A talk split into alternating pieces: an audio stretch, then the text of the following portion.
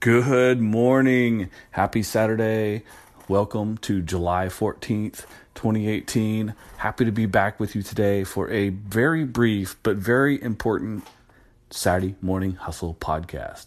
In fact, I'm keeping it brief because I want you to understand the point I'm making today is it'll seem counter to the points I typically make on Saturday Morning Hustle, but I think you'll get it ultimately.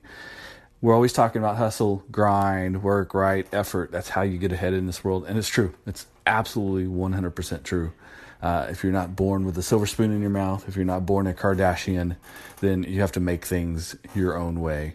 And the way you do that's effort. And the way you get extra effort in is nights and weekends and etc. etc. etc. But you can't forget about what is important, the reason you're trying to create success to begin with.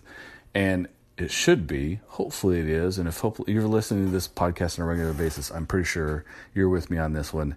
It's family and friends. It's people. It's doing things for the right reason. And that also means sometimes you got to take a Saturday off. You got to take a Saturday off and do something for your family. You got to do something that benefits other people in the community. You got to do go help a friend move, take care of a sick friend or a sick family member uh, or simply just do something nice for your significant other. It also helps you with your health, your mental health, your physical health too. So I'm telling you every week, show up in the office and hustle and grind every Saturday, but I'm also letting you know that occasionally you have to do other things with your Saturday. As long as you're doing great things in the world, you're putting that positive karma out, everything's going to work out fine.